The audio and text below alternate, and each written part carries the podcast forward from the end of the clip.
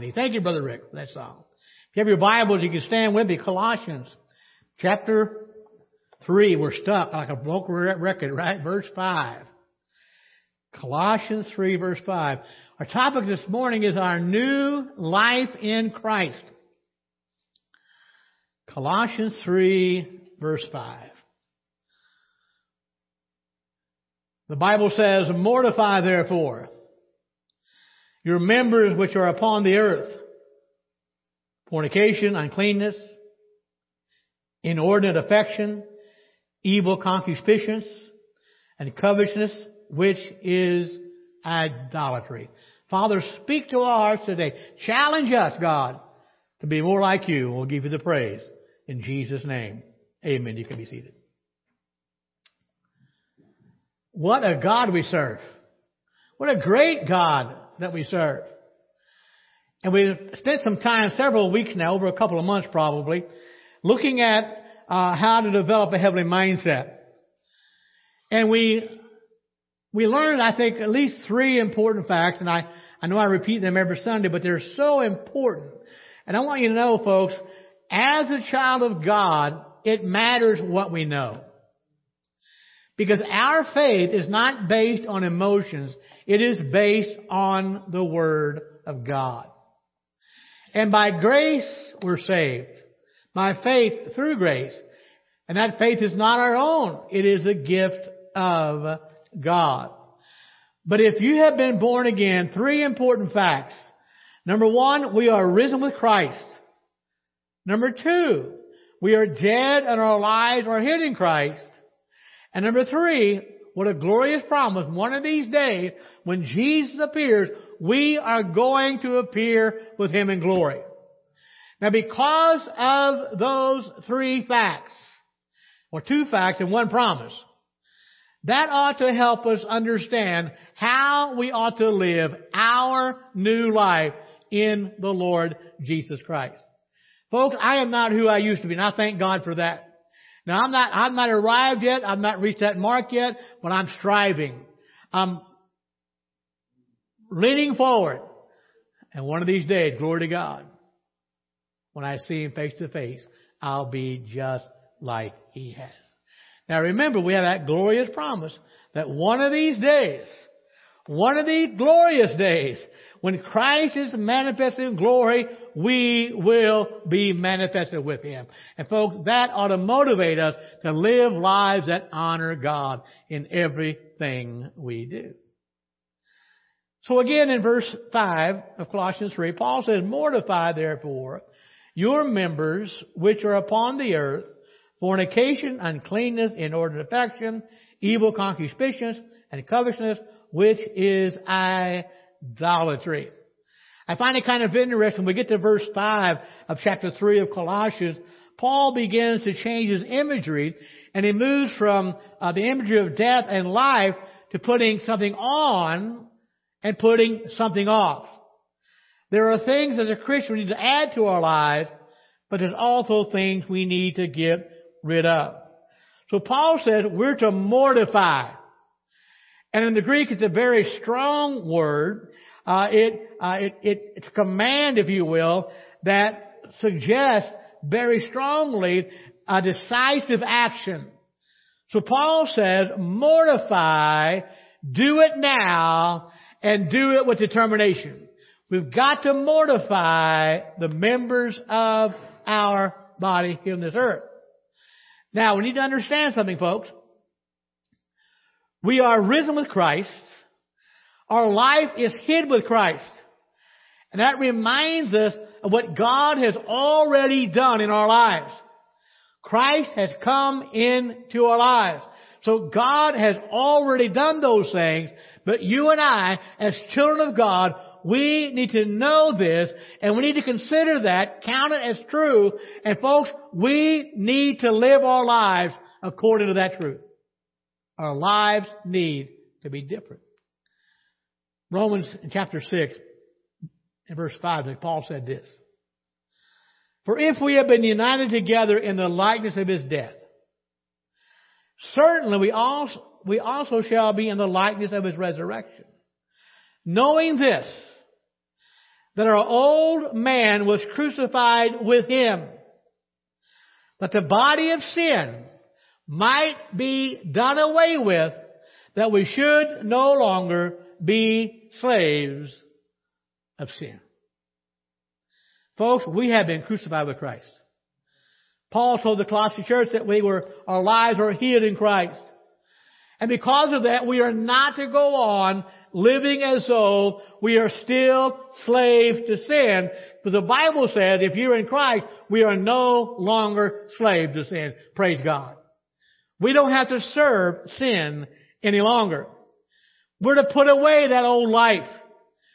We are to put that away because that old life, it, it emanates from our old earthly nature.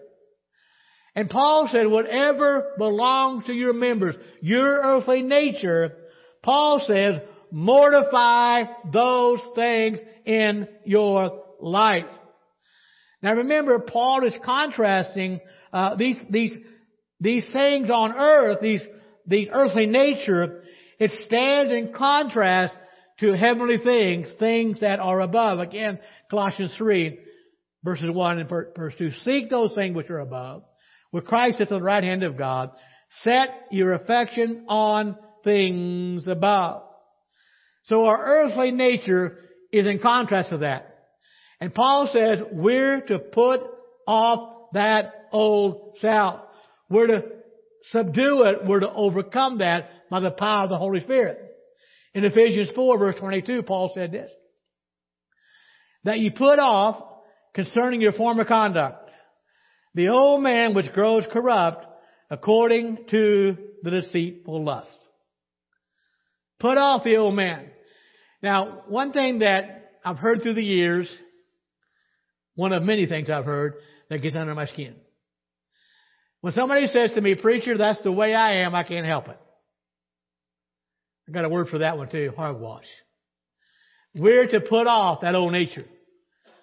We're to put it off, get rid of it.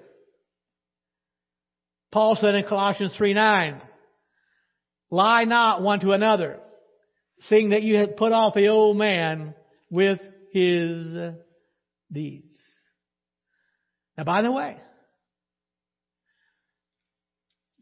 we mentioned this week or so ago.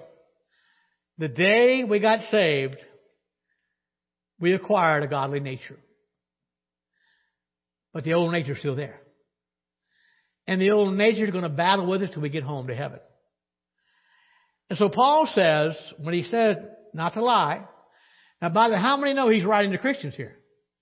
He's telling Christians, do not lie. Don't do it, Paul says.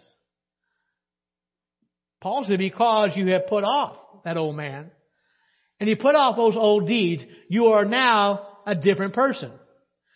And so Paul says, to us today as believers. Put off your old self. Get rid of that. Don't live that way anymore. Know that God has made a change in your life and live like He has made that change. And here's what I think we need to emphasize more and more in our culture. Knowing Jesus Christ has a profound effect on our lives. It has a deep, profound effect in our lives. And we should not live the way we used to live before. Our lives have been changed by the power of the gospel. And now we need to live our lives accordingly because we are new creation in Christ. 2 Corinthians 5:17. Look what the Bible says. Therefore, if any man be in Christ. Let me stop here for a moment. Anybody here in Christ? Amen. If any man be in Christ, he is a new creature. All things are passed away, and behold, all things are become new. The moment you receive Jesus Christ as your Savior, a radical change took place in your life. And we are not the same person anymore. God has made a difference in our life. Thank you, Lord. We are brand new people. The Spirit of God gives us a new life and we're not the same anymore. And let me remind you folks, Paul said we are new creatures in Christ. We're a new creation. We are not reformed. We're not rehabilitated. We are not re-educated. We are recreated. We are a new creature in the Lord Jesus Christ. Praise His holy name. A radical change. And now, because of that, we live our lives in vital union with the Lord Jesus Christ. He lives in us, and now we live in union with Him. Colossians 2 verse 6 and 7. As ye have therefore received Christ Jesus the Lord, so walk ye in Him. Rooted and built up in Him, and established in the faith as ye have been taught, abounding therein with thanksgiving. Do you realize that the moment we were saved, we didn't just turn over a new leaf. We began a new life. And that new life is now under a new master. And our master is no longer sin or Satan. Our master is now the Lord Jesus Christ. And the Bible says everything old has passed away. It has passed away. The old order of sin is gone. The old order of death is gone. The selfish, sinful human nature has been given a death blow. And my friend, he is no longer, thank God, King of the Hill. Jesus Christ is. Galatians chapter 5, look at verse 16 through 21 and then verse 24. This I say then, walk in the Spirit, and ye shall not fulfill the lust of the flesh. For the flesh lusts against the Spirit, and the Spirit against the flesh. These things are contrary the one to the other, so that you cannot do the things that you would. But here's the solution. If you be led by the Spirit, you are not under the law. Now the works of the flesh are manifest, which are these. Adultery, fornication, uncleanness, lasciviousness, idolatry, witchcraft, hatred, variance, emulations, wrath, strife, seditions, heresies, envyings, murderers, drunkenness, revelings, and such like.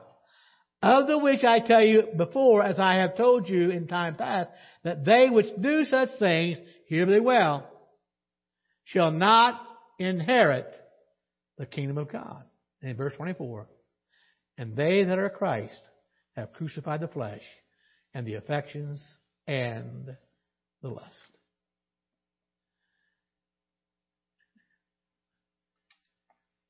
I don't know how much plainer the Bible can make it. But the Bible says that those who do such things will not inherit the kingdom of God. And by the way, this was, we read a long list here in Galatians 5, as the Bible gives us a list of the works of the flesh. But please know that's not all inclusive. There are others. And Paul reminds us of which we were. Somewhere in that list, I'm there. I was there. Somewhere in the list, you were there. But Christ has come to save us, to deliver us out of that wicked world, that we might overcome our sin nature. And so, old ways of thinking, old distinctions have been abolished if you are in Jesus Christ. We are new creatures in Christ. And it, in its place, the new has now come. Old things have passed away. All things have become new. And so, it's interesting. There's 2 Corinthians 5 verse 17. Paul draws attention to it and he uses the word behold. Look again, 2 Corinthians 5. Behold, all things are become new. Paul says, look, everything has become new. What's he mean? Folks, this is what Christ did for us the moment we're saved. And the Bible says now that He's done that, we're to live accordingly. We're to live our lives like that is true. We're not to live our lives the way we did before. We died. And we were raised with Christ. That's true. But we have no obligation to give into the flesh.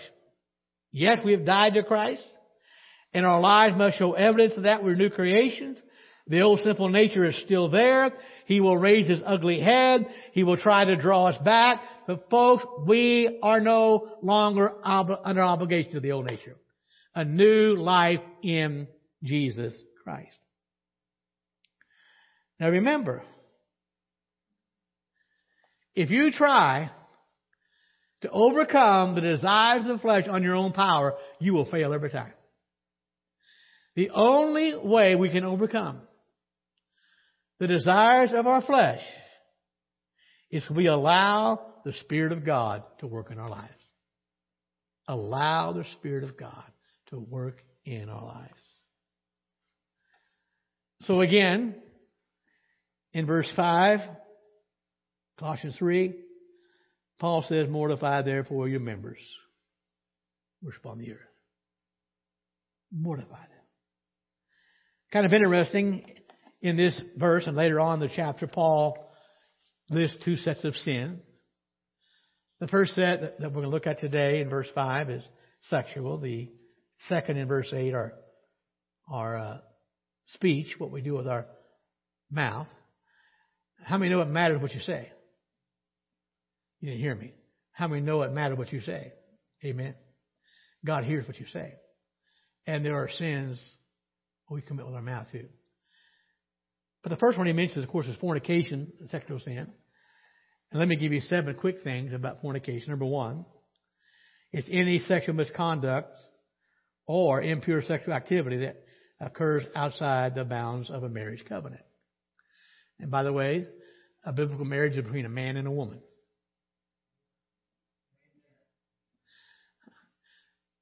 Let me say that one more time. Biblical marriage is between a man and a woman.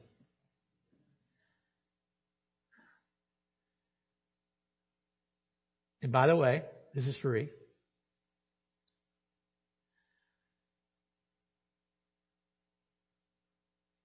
If you're born a biological man, you stay a biological man. If you're born a biological woman, you are a biological woman. I don't care what you say, what you think. That's another topic, another time. But marriage is one man and one woman. A same sex marriage does not exist in the eyes of God. A same sex marriage does not exist in the eyes of God. But we're talking about fornication this morning. Also, this fornication is in chapter 1 of Romans. Paul lists some horrible sins, and fornication included in that. The third thing, Jesus said in Matthew 15 that fornication comes within the heart. It comes from within the heart. The fourth thing, fornication violates the seventh commandment. Number five, I don't care where you read in the Bible, the Bible condemns it. It's never spoken of in a positive term. It's always condemned in Scripture. Number six, it's one of the few things the Bible says run from. Run. How many remember Joseph in the Old Testament? And evidently Potiphar's wife was a knockout. And Joseph was like me. He was tall, dark, and handsome. Well, maybe short, dark, and I don't know. but she had eyes for him. And it got so bad, what did Joseph do? He ran. Flee fornication. And the reason he ran, he knew he would be tempted to stay long. So it violates the seventh commandment. The Bible says run from it. But the seventh thing, and we're going to dwell on that for a little while sexual sin is unique in that it's a sin against our own body. And I don't, I don't know how to make it any clearer, folks. And the Bible's clear on this. No sin affects our body the way sexual sin does. 1 Corinthians 5, I'm sorry, 6, verses 12 through 17. We read this last week, but I want to dwell some more on it because we want to draw some things here. Paul says, All things are lawful for me, but all things are not helpful. All things are lawful for me, but I will not be brought under the power of any. Foods for the stomach, stomach for the foods. But God will destroy both it and them. Notice this. Now the body is not for sexual immorality, but for the Lord. And the Lord for the body. Verse 14. And God has raised up the Lord and will also raise us up by his power. Do you not know? Again, it's important what we know. That your bodies are members of Christ. Shall I then take the members of Christ and make them, them members of a harlot? Certainly not. Or do you not know that he who is joined to a harlot is one body with her?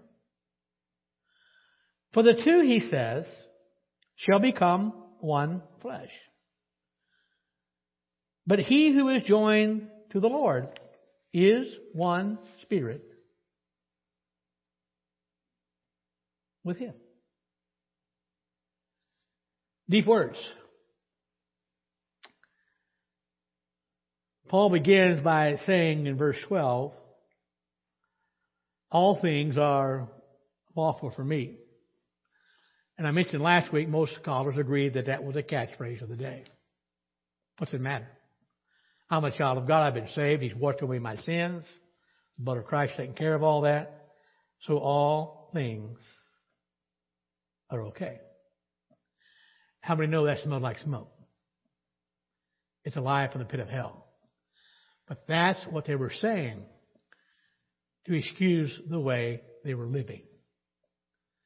And Paul said, uh-uh. Now remember, it's a fact. Thank God for what Jesus did. Amen. Jesus took away my sins. he forgave them. and that's true. But my friend, you need to understand something. That doesn't mean that everything is beneficial for me. It doesn't mean that uh, we can do what we know is wrong. Don't take that too far. Because we need to realize, even in the New Testament, God specifically forbids many sins that originally were found or listed in the Old Testament. But folks understand, not every possible sin is listed. So Paul says, okay, I, I can say maybe you can say that, but not everything is beneficial. And we need to understand something, folks while something may not be in black and white in the Word of God, just because you can't find a specific verse, it doesn't mean that that action is okay for us to do. The question that we have to ask is what I'm doing or going to do, does it benefit me? And does it benefit the church? And does it honor Jesus Christ? There are some things that not listed to the Bible that you ought not be doing. Amen. Amen. There are some principles in the Word of God. And we need to understand, folks. I thank God for my Christian freedom. But God didn't give it to me that I might spend my time trying to find a way to gratify the flesh. Now, I've never been out to Colorado to Pikes Peak or anywhere. Some of you have. But I've heard there's some narrow roads. Is that true out that way on the mountainsides? But I'll guarantee you, if I'm going to drive up there, Pampa won't ride with me, but nonetheless, I'm going to stay close to that mountainside. I'm going to stay away from the edge. And I want to say today in our culture, there are too many Christians living their life on the edge. Amen. But the second thing is true. And I would agree that some actions are not sinful in themselves. But Paul made a great statement. He said, I will not allow anything to have mastery over me. I don't care what it is. And so, they're not inappropriate in themselves, but they become inappropriate because there's a danger they might control our lives. They might control our lives and lead us from God. So please be very careful. And as, as a child of God, um, we must not allow these actions, whatever it is, to control our lives. Because the fact of the matter, we have one master. Who's that? Jesus Christ, God. And we shouldn't allow anything else to master or control our lives. So please understand something.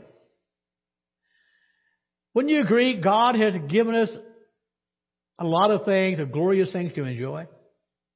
Sure He has. We're the crowning glory of His creation. It's all created for us. But we have to be careful and not allow those things that God has given us to bring joy to our lives to grow into a bad habit that ends up controlling our lives. If that happens, it becomes sin. And it's wrong.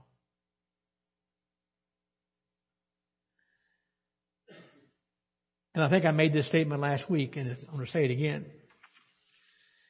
If you are a child of God, I don't care what age you live in, God expects us to live by high standards. And may I add holy standards, biblical standards. But in verse 13, Paul says there's food for the stomach and the stomach for foods. Now again, Paul is simply repeating well, the catchphrase of the day. So you, t- you say all the time, food's for the stomach and stomach for the foods. Now somehow, in some way, they, they believe that because the physical activity of eating and digesting food had no effect on their Christian life, they assumed or drew a, long, a wrong conclusion that no other physical activity, including sexual immorality, would affect them. And my friend, they're wrong. Now, Paul makes it clear, the Bible makes it clear, that it is true that what we eat does not affect our spiritual life.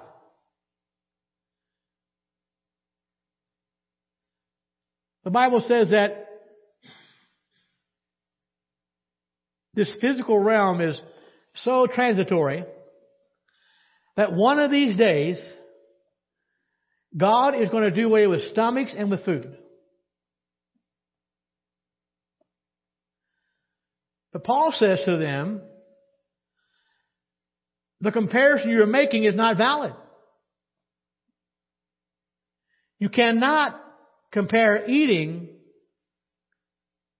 to sexual activity. They are totally different. And we have to remember that human beings are a combination of material and spiritual. And just as the spirit affects the body, the physical body affects the spirit. And we cannot commit sin with our bodies without damaging our soul because our bodies and souls are inseparably joined. What we do with our physical body affects our soul. And yes, the stomach is made for food, the Bible says so.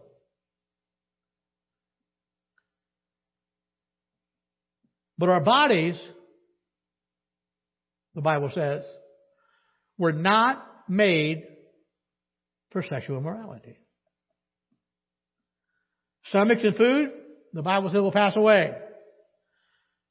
But our bodies will be transformed and will be glorified. Hear me well. The only things in this world that are eternal are God's Word and people. We will live on somewhere forever. For some, eternal damnation. For some, eternal life. And we have to understand one of these days, thank God, our bodies will be glorified. Amen.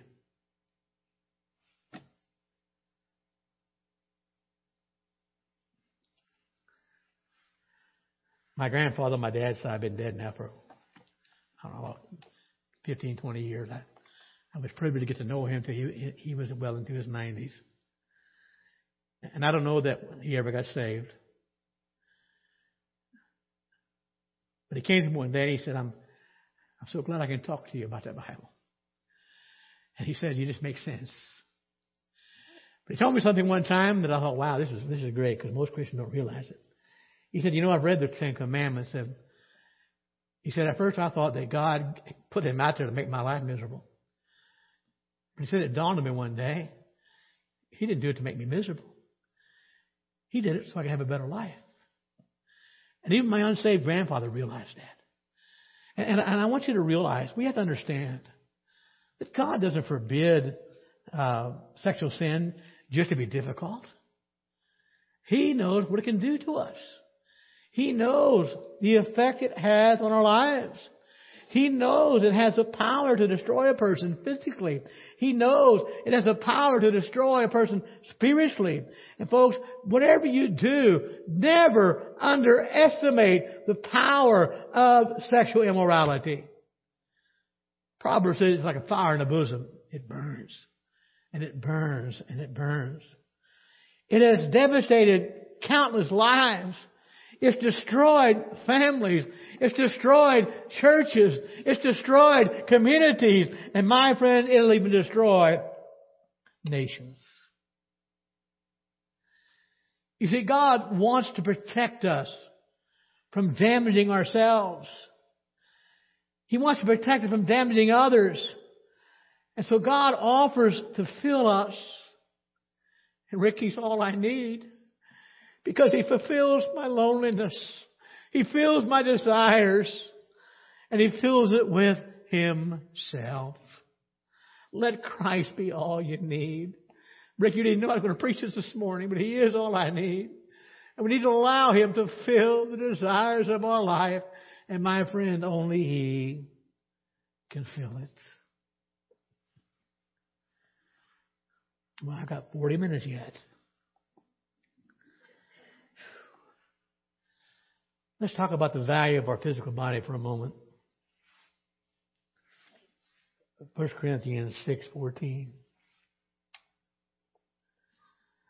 And God hath both raised up the Lord and will also raise up us by his own power. Do you see the promise there? Just as he raised up his son, Jesus Christ. if you're a child of God, one of these days, God's going to raise you up too. Folks, take it to the bank. Write it down in the book you write things. That is a sure promise. And we have to understand something about the value of our physical body. You see, God's care and concern for the physical body, it began back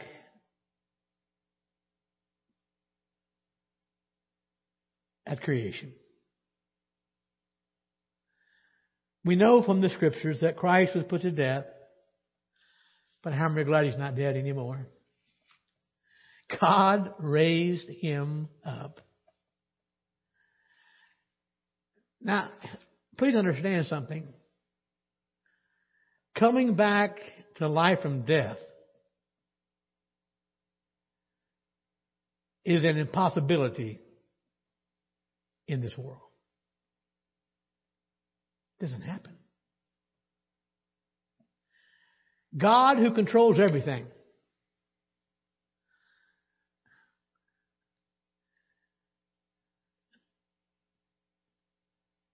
The God who controls everything brought his son back to life.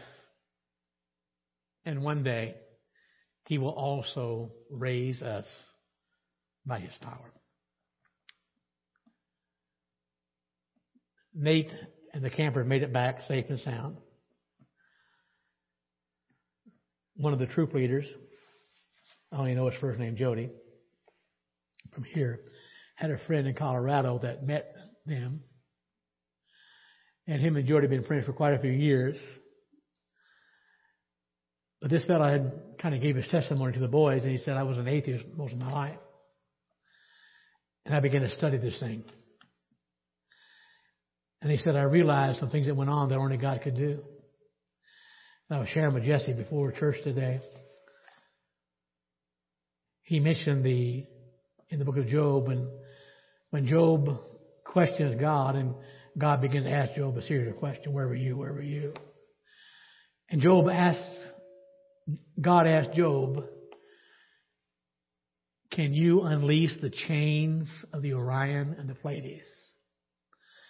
meaning I hold them in place.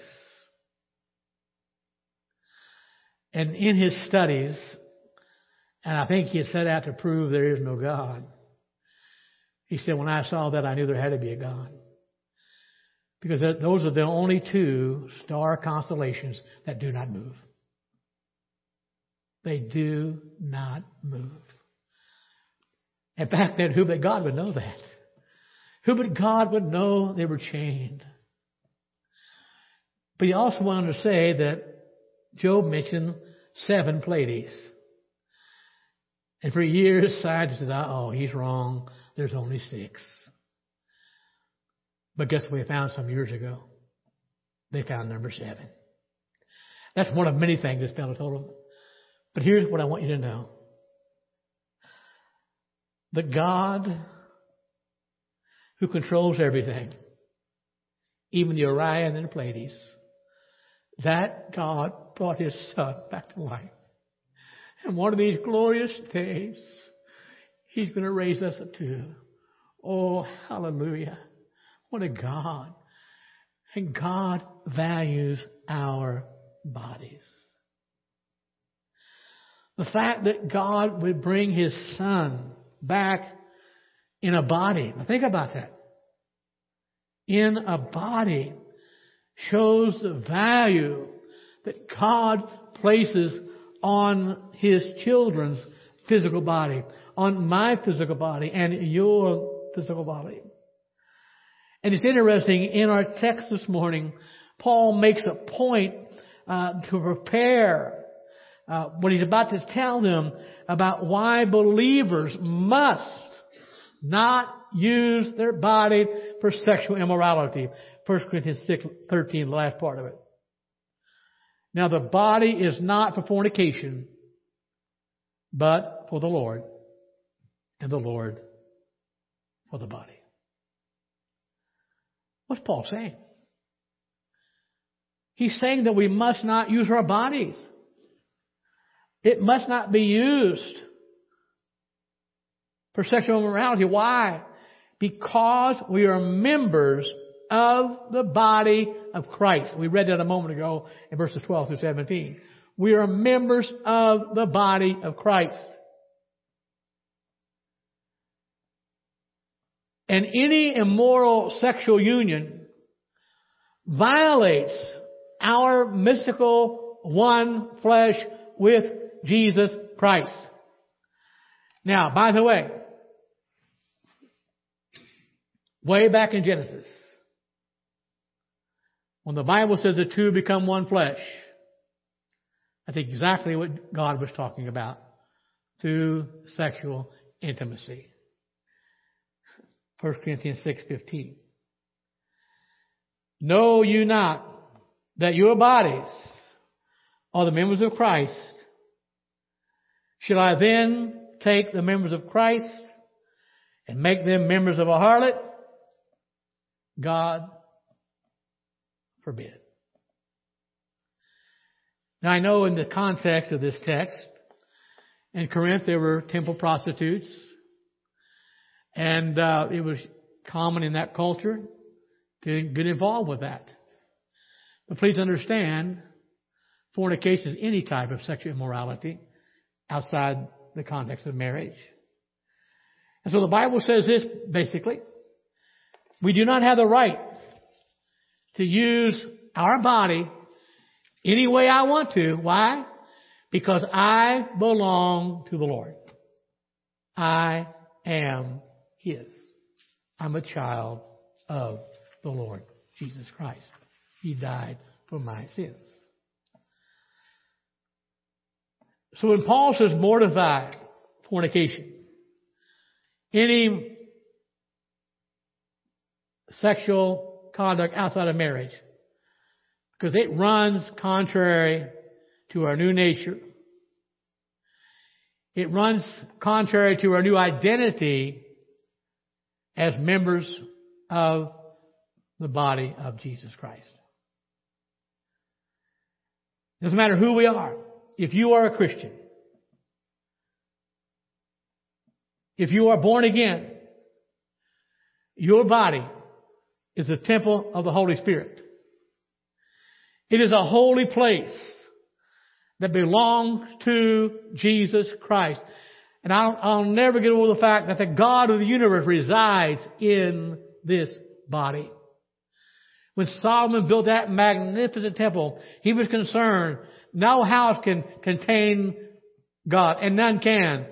But aren't you glad God chose to reside in us through the power of the Holy Spirit? 1 Corinthians 6:19. Or do you not know that your body is the temple of the Holy Spirit which is in you, whom you have from God, and you are not your own. You're not your own. How many know today, as a Christian, you've been bought with a price? You've been redeemed redeemed by God, but redeemed us for good and righteous works. He did not redeem us that we might continue in our sin. Ephesians chapter 2 verse 10. For we are His workmanship, created in Christ Jesus for good works, which God prepared beforehand that we should walk in them. Child of God, you're a new creature. God redeemed us. We are His workmanship. We are created in Christ Jesus. And the goal is that we might do good works and that we ought to walk in them. Are you walking in them today? Let's stand together our new life in Christ. Thank you, Jesus. Thank you, Lord.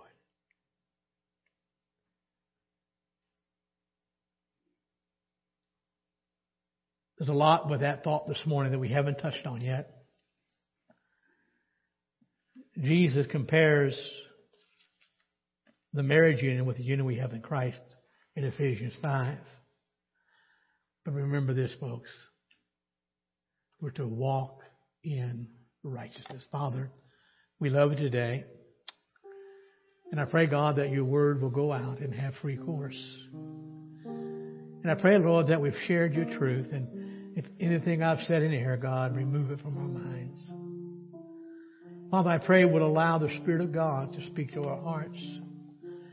God, that all of us would walk worthy of our calling in Christ Jesus. Father, do a work that I cannot do and do a work that I need. Everyone needs in our life. And we'll pray it in Jesus' name. Amen. Thank you, Lord.